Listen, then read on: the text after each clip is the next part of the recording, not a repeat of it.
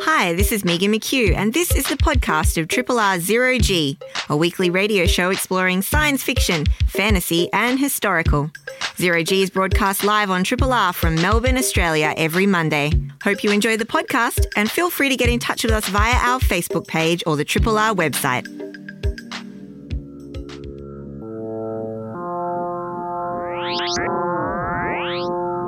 Zero G.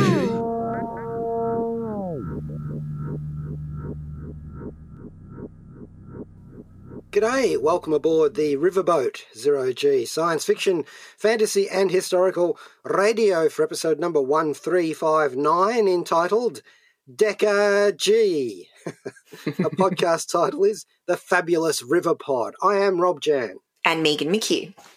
And I kind of, that's our Bowie track for today, really. Um, Mhm. Hear me out. Uh, Seu Jorge did all those Bowie covers for Wes Anderson's Life Aquatic soundtrack back in 2004. But there are other tracks as well, and Scott Walker did that 30th Century Man one, which pretty much describes Mr. Bowie, I reckon, but also British American singer musician Scott Walker, whom Bowie cited as an influence upon his own work. So, yeah, we're sort of waving Bowie over that. I wanted something aquatic to play to reference Philip José Farmer's Riverworld book series, which we shall steam on downriver to later on. But first, welcome back, Megan. Thank you, Rob. Happy to be back. And before we head down the river, we're going to head across the sea to Japan. And I'm going to cover a bit of a cult classic uh, Japanese murder mystery novel called The Decagon House Murders. Ooh. So this one is a Japanese novel, as I mentioned, but been translated into English. It's a pretty fun and simple mystery. I found it very readable, and so I thought it would be great to chat through on the show today. I was interested in reading some classic Japanese fiction, and this one kind of dropped into my lap.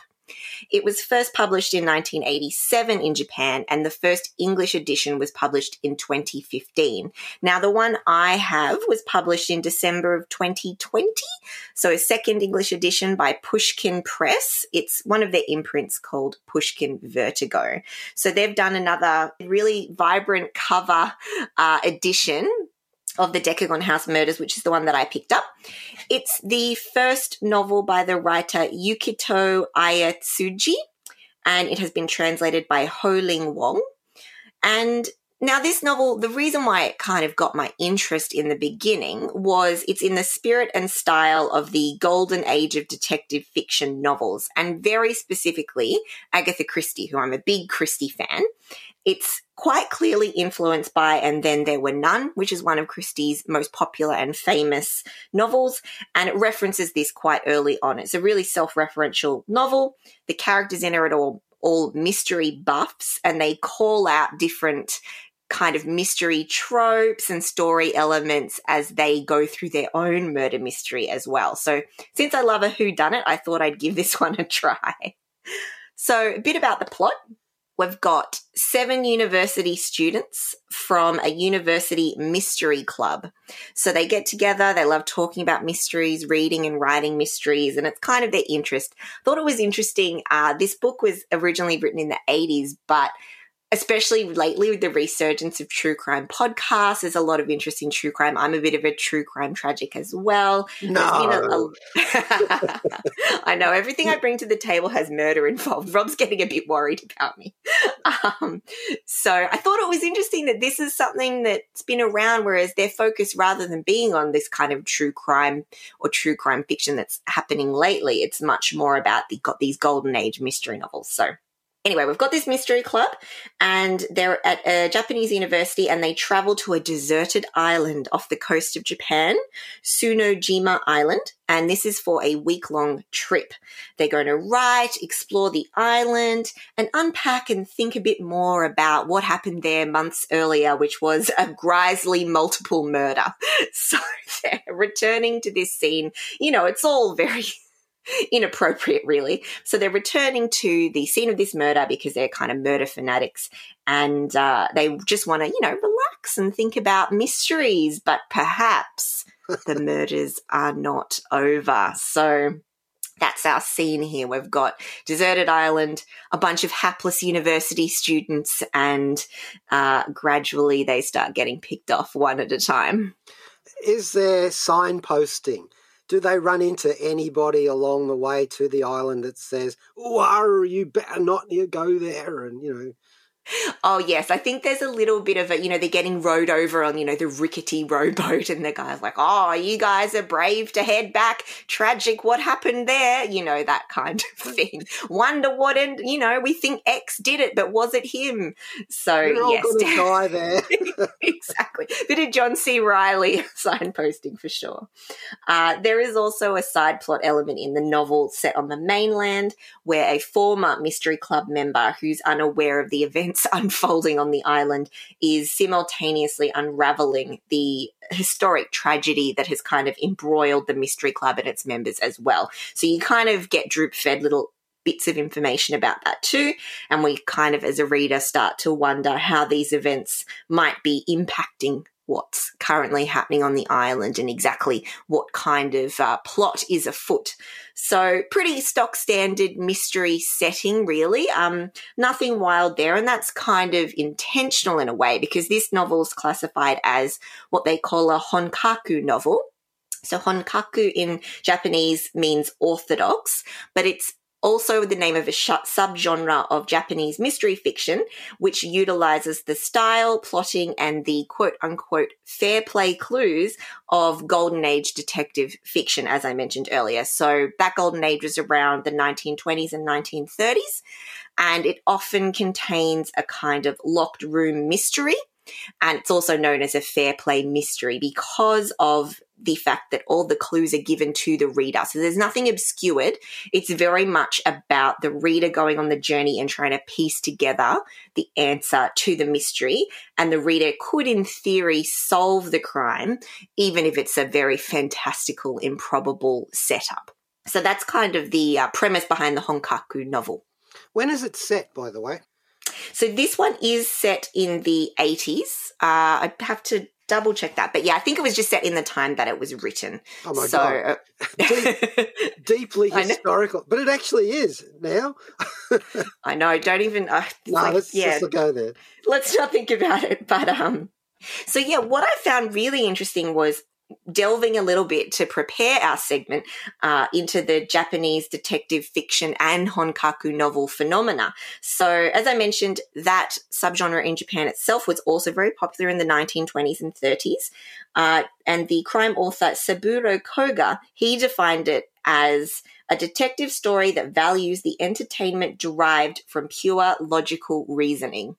So I thought you might like that, Rob. But yeah, it's very much about logic, clues, and letting the reader go on a journey where they can actually piece together things. So, this book in particular, The Decagon House Murders, was said to help revive the genre again in the 80s, along with the work of Soji Shimada, who's another popular Honkaku novelist.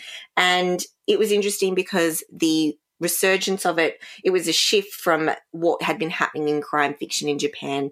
More and more, they were around psychological kind of crime, uh, police procedurals, and kind of noir fiction. So that's really what had become more popular. So it was this kind of throwback to different kind of golden age style of detective writing. And if you're not as familiar with the golden age of detective fiction, uh, you know, there's it's fairly international. As I mentioned, it's happening in Japan, but there's also some very popular French, American, and English examples of the genre. Uh, and it commonly involves eclectic casts of characters, wacky locked room scenarios, upper class families, uh, secluded English countrysides and things like that. So we think Agatha Christie, Ellery Queen, John Dickson Carr, Gaston Leroux, and S.S. Van Dyne, and so on. So those are some examples of writers of that period. And they kind of, this era of fiction is characterized, novelist Ronald Knox, he wrote the rules of play for this kind of story. And it was, it must have as its main interest the unraveling of a mystery, a mystery whose elements are clearly presented to the reader at an early stage in the proceedings and whose nature is such as to arouse curiosity, a curiosity which is gratified at the end. And some key rules of this and the characteristics of this kind of fiction included things like the culprit must be mentioned early in the story, supernatural explanations are ruled out straight away, no more than one secret room or passage, no long science, which I thought was quite funny. They've called that out. No long scientific explanations, nothing solved by accident or by the detective's magical intuition. The detective cannot be the one to commit the crime, and twins and doubles are not allowed unless it's been properly set up. So those are just some examples. So kind of sets the scene of the kind of stories we're talking about. You're probably mostly familiar with Christie's work, but this is the kind of era of fiction that we're talking about, and the Honkaku novel really falls into this area as well. But back to the novel at hand. Uh, first, we might play a little bit of a track as well. Uh, on a throwback to Agatha Christie, uh, I've got a track from the Murder on the Orient Express film that came out, the Kenneth Branagh version. So I thought we might play a track from that, and it is called the Orient Express Suite. Zero G is fun, as you were. That was the Orient Express suite from the Murder on the Orient Express adaptation that Kenneth Branagh did. And the composer for that one is Patrick Doyle. So we played that because we're talking a little bit about the golden age of detective fiction and the Japanese offshoot of that genre called Honkaku because we are talking about the novel The Decagon House Murders. So I unpacked a little bit of background about the type of fiction that we're talking about. But let's dig a little bit into my thoughts on the actual book and the story itself.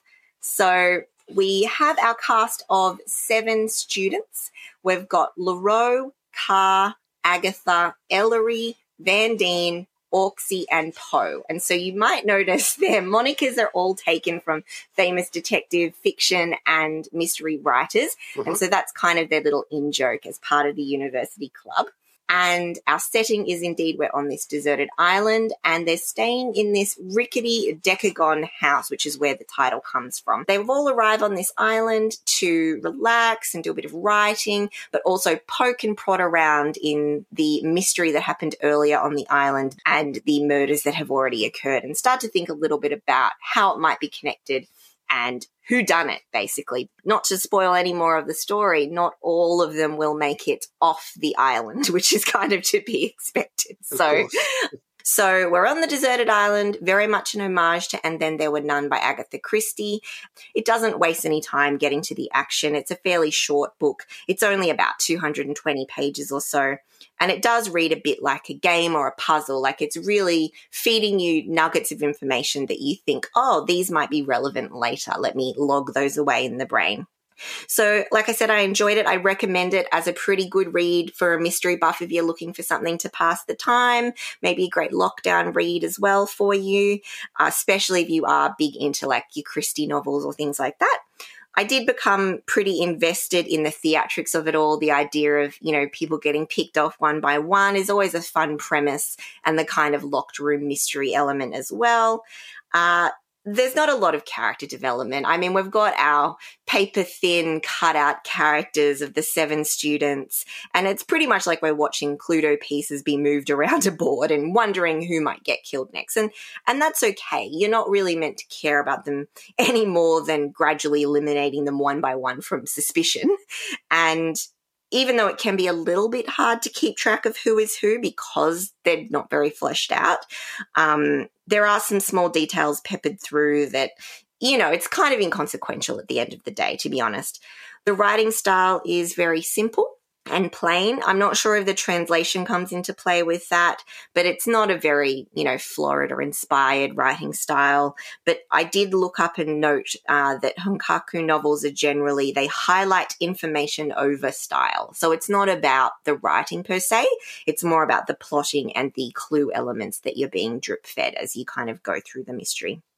There are also some maps and diagrams that accompany the story, which is always fun. Yeah, so it helps you visualize the uh, Decagon house where the story takes place. And so there's an image there for you to kind of start to think about, okay, what's the room layout and that kind of thing. And that's a common trait in Honkaku novels as well to help you as the reader solve the mystery. So it's not it's not plot or character driven. It's very much about the clues and it's very much about you kind of trying to figure out what's exactly going on. In terms of it being set in the 80s, how much do they lean into that? Not very much at all, really, because the setting is that kind of deserted island. Um, it's pretty much it's quite stripped back anyway. So we're talking very much like heating things with candles. Like I don't think the fridge works. So it's it's more the island setting means that um yeah. you you know there's there's not much of a cultural element to it. You're right. The time that's probably why I can't even identify precisely when it takes place because it's a very generic general setting because it's meant to be focused more on the mystery rather than a really distinct feeling of time and place. I mean, any more so than the deserted island being a key character in itself as well. Uh, the reveal. So I was very satisfied by the resolution of the mystery. I semi guessed some of the solution, but I did not guess it, and I did enjoy. I love the old let's explain how it was done. So that was a really nice payoff. And it really did kind of spark my interest in reading some other classic Japanese mysteries from the genre. And I probably will seek them out because as someone who I've just read a lot of Christie, I haven't even read very many of the other Golden Age writers either. So kind of opened a whole world of there's all these fun mystery stories out there to discover. So if you're also someone who sounds a little bit interested in discovering more of this kind of novel, um, I've got a couple of recommendations that I found. So, some other Honkaku novels that you might enjoy reading. The Honjin Murders by Seishi Yokomizo. I did actually already start reading this. It's set in the 1930s at an upper class wedding at an inn, but the morning after, the happy couple are found dead. Of course. And we're not sure exactly how or why. It's a snowy setting as well. So there's snow everywhere. And we have our detective who, you know, is kind of very much in the template of Ellery Queen, Dickson Carr, Arthur Conan Doyle, and Agatha Christie detective tropes. So he comes and tries to figure out the mystery. We've also got Tokyo Zodiac Murders by Soji Shimada. That was written in 1981. Man dies in a locked room but his diary documents a plan to chop up his daughters, stepdaughters, and nieces into parts. And then that becomes a reality as we find these bodies buried in different locations around Japan. 40 years later, two detectives have to come and solve the crime. So that's from the 80s. The first one, sorry, Honjin Murders is from 1946. So that's also very interesting. And the last recommendation that I found of a sim- in similar genre is The Moai Island Puzzle by Alice Arisugawa. That came out in 1989. And so we have three university students head to an island, sound familiar, uh, with Moai statues, and they are seeking some diamond jewelry that can be found by decoding the clues hidden within the statues. But there's a storm afoot and the murders begin. So again, these are the examples of the kind of classic mystery tropes that we're talking about. Yeah. But yeah, this novel, The Decagon House Murders, I was like, wow, Japanese classic mystery in very enjoyable, very much knows what it's doing in terms of the mystery genre and is very self-referential in that way.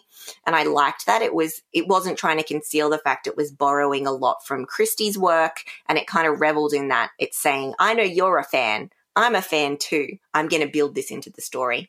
So I would recommend. I think as someone who loves a basic, you know, detective story, very readable, short, quick, to the point, not drawn out, um, Decagon House Murders can recommend. It's by Yukito Ayatsuji, and you can find English translations of it fairly easily. So Mm, okay. Oh, when was it written, by the way, Megan? I was. Yes, this was originally written in 1987. Oh, okay. And we didn't get translations until first one came out in 2015. So it's kind of nice that we can discover some of this kind of classic literature. And I think you can find translations of a lot of these stories. I've already looked up a couple of those others, and you can find English translations like on Kindle or to purchase. Well, I'm a, a big historical mystery fan. Um, you know, I've read, I mean, you know, Sherlock Holmes and um, uh, oh, so many others. That there's just, you know, uh, Peter Ellis Peters, um, mm-hmm. you know, all of these different places, time and space, etc., etc. Uh, but I haven't read too much actual Japanese. Mm-hmm, mm-hmm. mystery fiction. I mean, plenty of Chinese stuff, you know, the Detective T- D ones and all that sort of stuff. But um, for, for Japanese ones, only Laura Jo Rowland, who's uh, an American, uh, a Chinese American, Korean American uh, background author who does stuff set in the 17th century of a samurai detective. Ah, yes, So, nice. so this is an entirely new area of fiction you've explained to me, and, and very well. Thank you very much. No worries. And that's what was exciting for me too. I had no idea there was all these golden age style novels written by Japanese authors in the time and place that Yeah. you can now seek out. So yeah, very excited to uh, maybe I'm very happy that I've shown you a new genre that you can explore too. Hmm.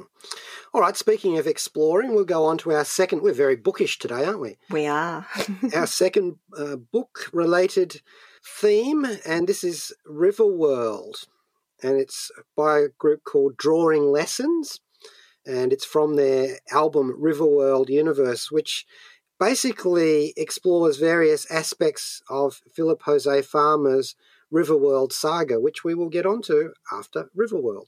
This is Neil Gaiman. It's well past 2000 AD, but Tharg still listens to Zero G. Indeed, he does, meandering down the river there with Riverworld, and that's a track from Riverworld Universe by a group called Drawing Lessons, which I don't actually know much about, but I do know that it is drawing its lessons from mm-hmm. Philip José Farmer's Riverworld saga of books. We're getting mm-hmm. fairly literary today here on Zero G. And the Riverworld series is uh, one of the jewels in the crown of science fiction literature, I believe, partly mm-hmm. because of its outrageous premise. We will get to that in a moment. Philip José Farmer, January the 26th, 1918 through to February the 25th of 2009, mm-hmm. a US American science fiction and fantasy author. Now, this guy has done a lot of books, and all of them are pretty much unique but yet very familiar. So he wrote a book called The Lovers back in 1952, and it had this relationship between a puny human and an alien. He won a Mm. Hugo Award for that, one Nice. of one of three that he got. And so, you know, obviously he thought, I'll just go off and become a a writer. Didn't quite work out as well as he might have to start with. He ended up becoming a technical writer, which is still pretty good as uh, writing out uh, defense contracts and so on, oh, which does actually show in his writing. He's got a lot of technical background in Mm. his procedural. Mhm. And he wrote a novel, Owe for the Flesh, that uh, actually contains bits and pieces of the inspiration for the Riverworld series. So his second Hugo Award winner was a pastiche of James Joyce's Finnegan's Wake, and that was Mhm. called Riders of the Purple Wage. Mhm. And he did a lot of pastiche stories. Like he did a 1975 one called Venus on the Half Shell, which uh, seemed to have been written by a character called Kilgore Trout. And if you're familiar with Kurt Vonnegut's novels, hmm Very much so. Know that name? he did have a he did have permission from Vonnegut to do that. Although he's quoted as saying later on, kind of regretted it, you know. So right. anyway, in 2001, he got a World Fantasy Award for Life Achievement, and the Science Fiction Writers of America gave him their gong for being the 19th Grand Master in the same year. So this guy has some serious writing chops in the genre. His 1972 Hugo Award was for Best Novel for To Your Scattered Bodies Go, which is the first book in the long running Riverworld saga. Now, to just round out a little bit of an exploration of his other work, he did The Wind Whales of Ishmael in 1971, which was kind of a sequel to Herman Melville's Moby Dick, and it's set on another planet and in the future. And yeah, he also did Jules Verne's Around the World in 80 Days. He attacked that as well, doing the, Wow. the other log of Phileas Fogg and a barnstormer in Oz in 1982. So this is like uh, Dorothy Gale's uh, grown-up son, who's a pilot, and he ends up flying into Oz by accident because, of course, he's got the family resonance to deal with. hmm So you kind of get an idea of where some of his major ideas are coming from. He's Yeah. Yeah. pulling them out of uh, of great fiction from the past. So Mm. did um, uh, biographies of Tarzan and Doc Savage. I see. So he's very he's a literary fan and pulling Yeah. some of these things into his work. Yeah, Mhm. and those those two biographies led into a big mixed universe series. Now, just to to roll back here, a, a pastiche is where you are taking uh, either the style or character or both from Mhm. other artists. It could be music, it could be literature, any anywhere, Film. Yeah. but you're not really mocking it. Yes. So you're not doing Yeah. a parody. You are, you know, you are holding it up to the light and celebrating it. And that's what he does. He's never looking down upon these things. So to me, that makes him a good fan writer. Yeah. Uh, apparently, pastiche comes from uh, the Italian noun pasticcio, which is like uh, a pie filling mixed from diverse ingredients. I didn't know that That's before. a great. I love that. Yeah, yeah. So, you know, he is the pastiche's pasticher. Now, we've talked about Alan Moore and Kevin O'Neill's League of Extraordinary Gentlemen before, and Kim Newman's Anno Dracula series, and there's any number of television series from Penny Dreadful to individual episodes of Doctor Who and Star Trek through to Warehouse 13, amongst others far too numerous to mention that do this kind of thing. And you could fairly Mm. comment that even older legendary cycles like The Matter of Britain, uh, or even Homer's Iliad and, and the Odyssey, and not to mention some of Shakespeare's work, they've all got structural elements elements of uh, pastiche within them too. Yeah. But but this guy is in a completely different league of his own. And, and as I said, it's not that different from the aspirations and deep love of genre that drives good fan fiction. I think that Mm. he's more than adequately earned the right to do all of this stuff. So, okay, Riverworld, well, it's a fictional planet and it's where this series is set. He wrote it between roughly, I mean, from the main books, 1971 through to some short sto- stories that spun out in 1983. So, we're talking about a, a decade of books. yeah. The first one is To Your Scattered Bodies Go. Then there's The Fabulous Riverboat, The Dark Design, The Magic Mhm. Labyrinth, and Gods of Riverworld. And then you've got a number of short stories that pop up in other sorts of formats and anthologies, including ones which are written by other writers who eventually got permission to do some stories in that universe. The cycle continues. Of, Yes, exactly. Making a pastiche of the pastiche. Yeah. And, and none of those, by the way, are, are too distant photocopies, so it feels good to Mm. read those too.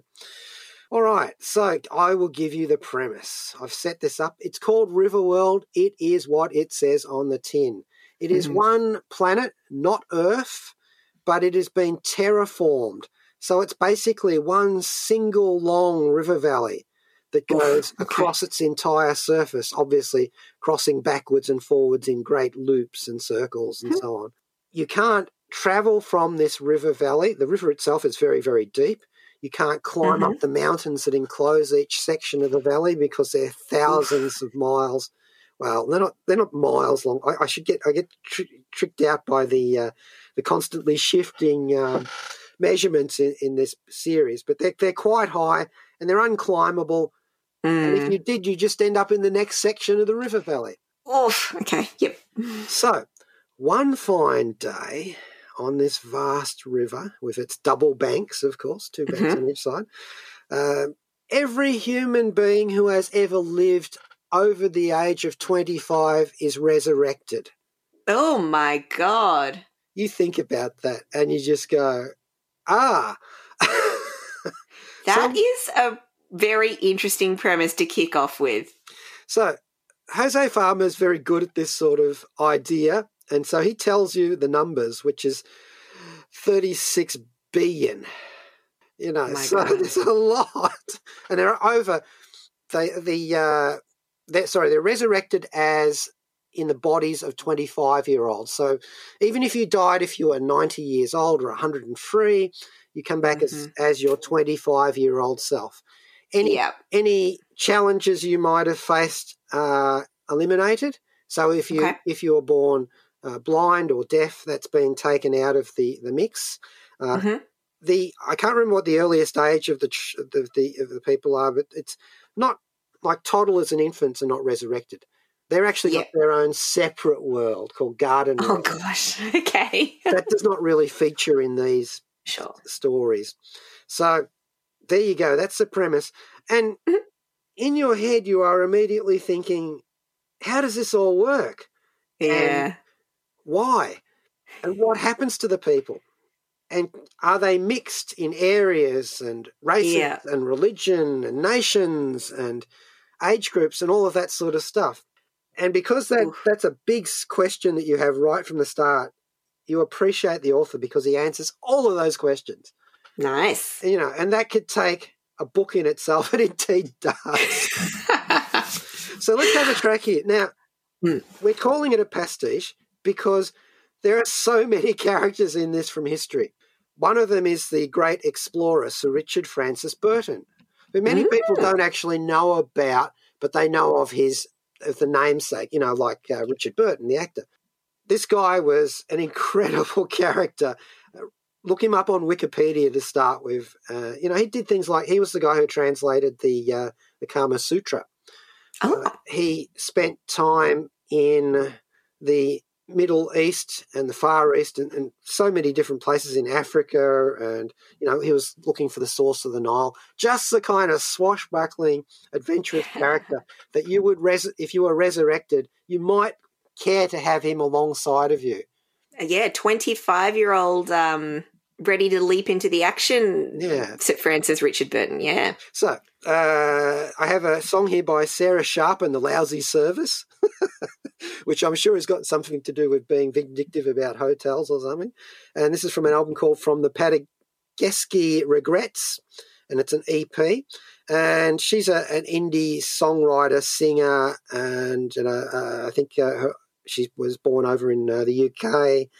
And she does like pop songs with a bit of t- jazz and so on. So here we go. Sir Richard Francis Burton's Lament, mostly grinding an axe about uh, various activities and wrongs that were done to him, so he says, in Africa during his exploring career. Hi, this is Chris Thompson, the voice of humanity from the War of the Worlds musical. Come on, Triple R! Sir Richard Francis Burton's Lament, Sarah Sharp and the Lousy Service from the Padeski Regrets EP. I'm sure one river would not be as good as the next if it were the river on Riverworld. Mm. Philip José Farmer's magnificent. It's not a trilogy. It's not a quadrilogy. There's so many books in this. Actually, there's about uh, five, uh, four main books and uh, a book of other stories. But the other Mm. the other storybook only has one Riverworld story in it, and there's some other bits and pieces floating around on the river. As we were saying before, set on a terraformed world where there is a great river that loops and spirals around the entire planet, and all of humanity have been resurrected. So this is like Mm. from all time, always, basically everyone, everyone there. And this is a pastiche, so the opportunity to use every character from history that Yeah. you can possibly imagine, they all end up here. And Filippo Farmer takes great pleasure in introducing us to so many of them. There are some main ones, of course, the Sir Richard Francis Burton, Alice Hargreaves, who you Mhm. will know as Alice in Wonderland Oh. the inspiration for that. Samuel Clemens, who you may know Mhm. by his other name, Mark Twain. King John of England, Oh. Cyrano de Bergerac, Tom Mix, the, the movie Cowboy, Mozart, Ah. Jack London, Lothar von Richthofen, which is Baron Manfred von Richthofen's brother, Hermann Goering. Everybody, actually, in one of the spin off books, uh, Jesus, Oh, there you go. But too. all 25. Mm, yes. Yeah, okay. Very interesting. Yeah, I, I can go on there, but you know, it's not just Homo sapiens either. There's uh, Neanderthals Oh, well, you did say everyone, so okay. and an earlier race of uh, Titans too. Mm.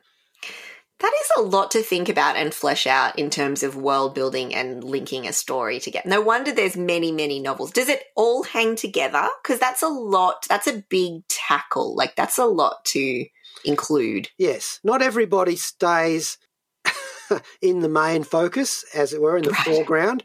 People Sure. come come and go. There are Mhm. especially a focus crew who need to be there for various reasons, who are being sent up the river. Because one of the questions that has to be answered is, how on earth is this possible, or indeed off Yeah. earth? It bespeaks of tremendous scientific and technological prowess on Mm. behalf of the people who did this. And of course, the first thing that happens to people is when they're resurrected on the banks of this great river, all in one uh, immense hallelujah shout, basically. You can imagine what the religious people amongst these, and even the atheists and agnostic, Mm. agnostics of whom Philip José Farmer is one, um, you can imagine the psychic shock to them because Mm. it's something like what they think some of them think about as heaven, but it's also very much not. And they're all naked, which is Oh, well. an aspect of hell for many people. Imagine the people from the Mm. Victorian era. Suddenly we're all nude. Interesting. Of course, they do end up with clothing, but to start with, this is just massive shock. What else will you find in this book? Uh, you will find a lot of sex because Philip José Farmer is, well, he's into that, but he's into the descriptions of that. And his stories often feature that. But, Sure. you know, there's a lot of room for that sort of thing. But they can't have children. Oh, okay. Another Ah, caveat. Interesting. Another caveat, and these things make make all sorts of a difference. Uh, there's a lot of talk about religion in this. Obviously, the Mhm, the mhm. the different uh, people in in the civilizations from each era have different thoughts about that. Yep. There's a lot about metaphysics in this too. That I bet. churned up. yeah. There is a religion that gets spawned upon the the great Mhm. river. Mhm. Um, Farmer is very interested in humans as aspirational candidates to better themselves throughout adventure and experience. For Mhm. example, uh, Hermann Goering becomes very much different to what he was like in his horrible, horrific life back on Earth in Right. World War One and World War Two as a Nazi. Okay. So opportunities for redemption, maybe. Maybe. Uh, Maybe. he, he throws together as many interesting characters from history as possible in exceptional circumstances. Gosh. but he often has a main character, and he has two of them here with the with his own initials, the author's initials, PJF, who is something of there's something of an unblemished but also idealized substitute for the author. Mhm. One odd quirk, which I found endearing, he often converts imperial measurements into precise metric ones. So if he tells you that something is at a distance or a height, he'll say, "Oh, it's 354 meters tall." Oh, well, thank you. You know. Thinking of us on the metric system. Yeah, I kind of like that. His characters often work things out on the printed page and offer alternatives and suppositions as they question others and themselves.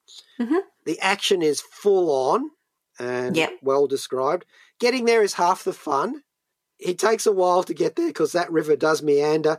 And when Sam Clemens commissions a giant riverboat, as you would expect of Mark Twain, to travel along that river, he has a hell of a time with that. There's an entire book about that and more.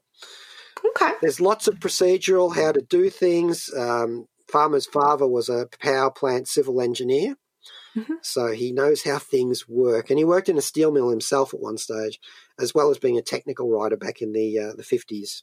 So these are excellent books. Uh, they're wonderful to sink your teeth into. It is the really the most incredible pastiche you've ever read. And, you know, and I include League of Extraordinary Gentlemen and, and uh, Yeah. Kim Newman's Anno Dracula and so on. Uh, there was a computer game released in 1998. Uh, not played it. There are there was a a feature length pilot episode by the Sci-Fi Channel back in 2003. I've seen it. It's rubbish, Mhm. yeah, you've got to be able to pull this off well. but that was just the pilot. It did have Kevin Smith from um, Hercules and Xena, Xena Warrior Princess in it briefly. He played, Oh, Kevin Sorbo. no Kevin Smith. This is the guy who played Ares. Ah, okay. in Gotcha. the- yeah, and they rebooted it in 2010 as a kind of a mini series. Haven't been Mhm. able to get my hands on that, unfortunately. Right. So yeah, it is Philip José Farmer's Riverworld. There's four main books uh, and other short stories scattered around.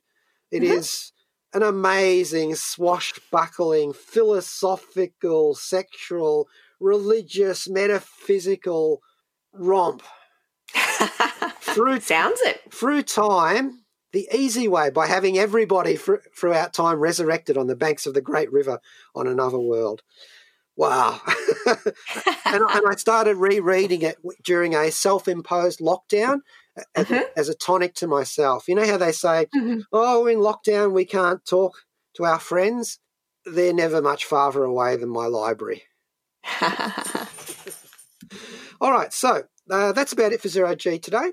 Mhm. Great books here. There are Kindle versions nice. of the Riverworld books because they are out from you know about a couple of decades ago. So you, mm-hmm. can, you can pick them up there, and you might not be able to go to a bookshop or find them in a bookshop now. Yeah, ebooks are great in this day and age, to be honest. So, yeah, yeah. Actually, you know the lov lovely thing about ebooks, you just roll through them, and you just, Yeah. you don't even know you finished the first one in the series. You just keep going. it, it's binge watching for, for books. All right, so the track we'll go out with is Riverboat, and this is live because there is a fabulous riverboat in the Riverworld series. It's by Allen Toussaint, American musician, songwriter, and producer, uh, big in the 1950s in New Orleans river, Riverman Blue.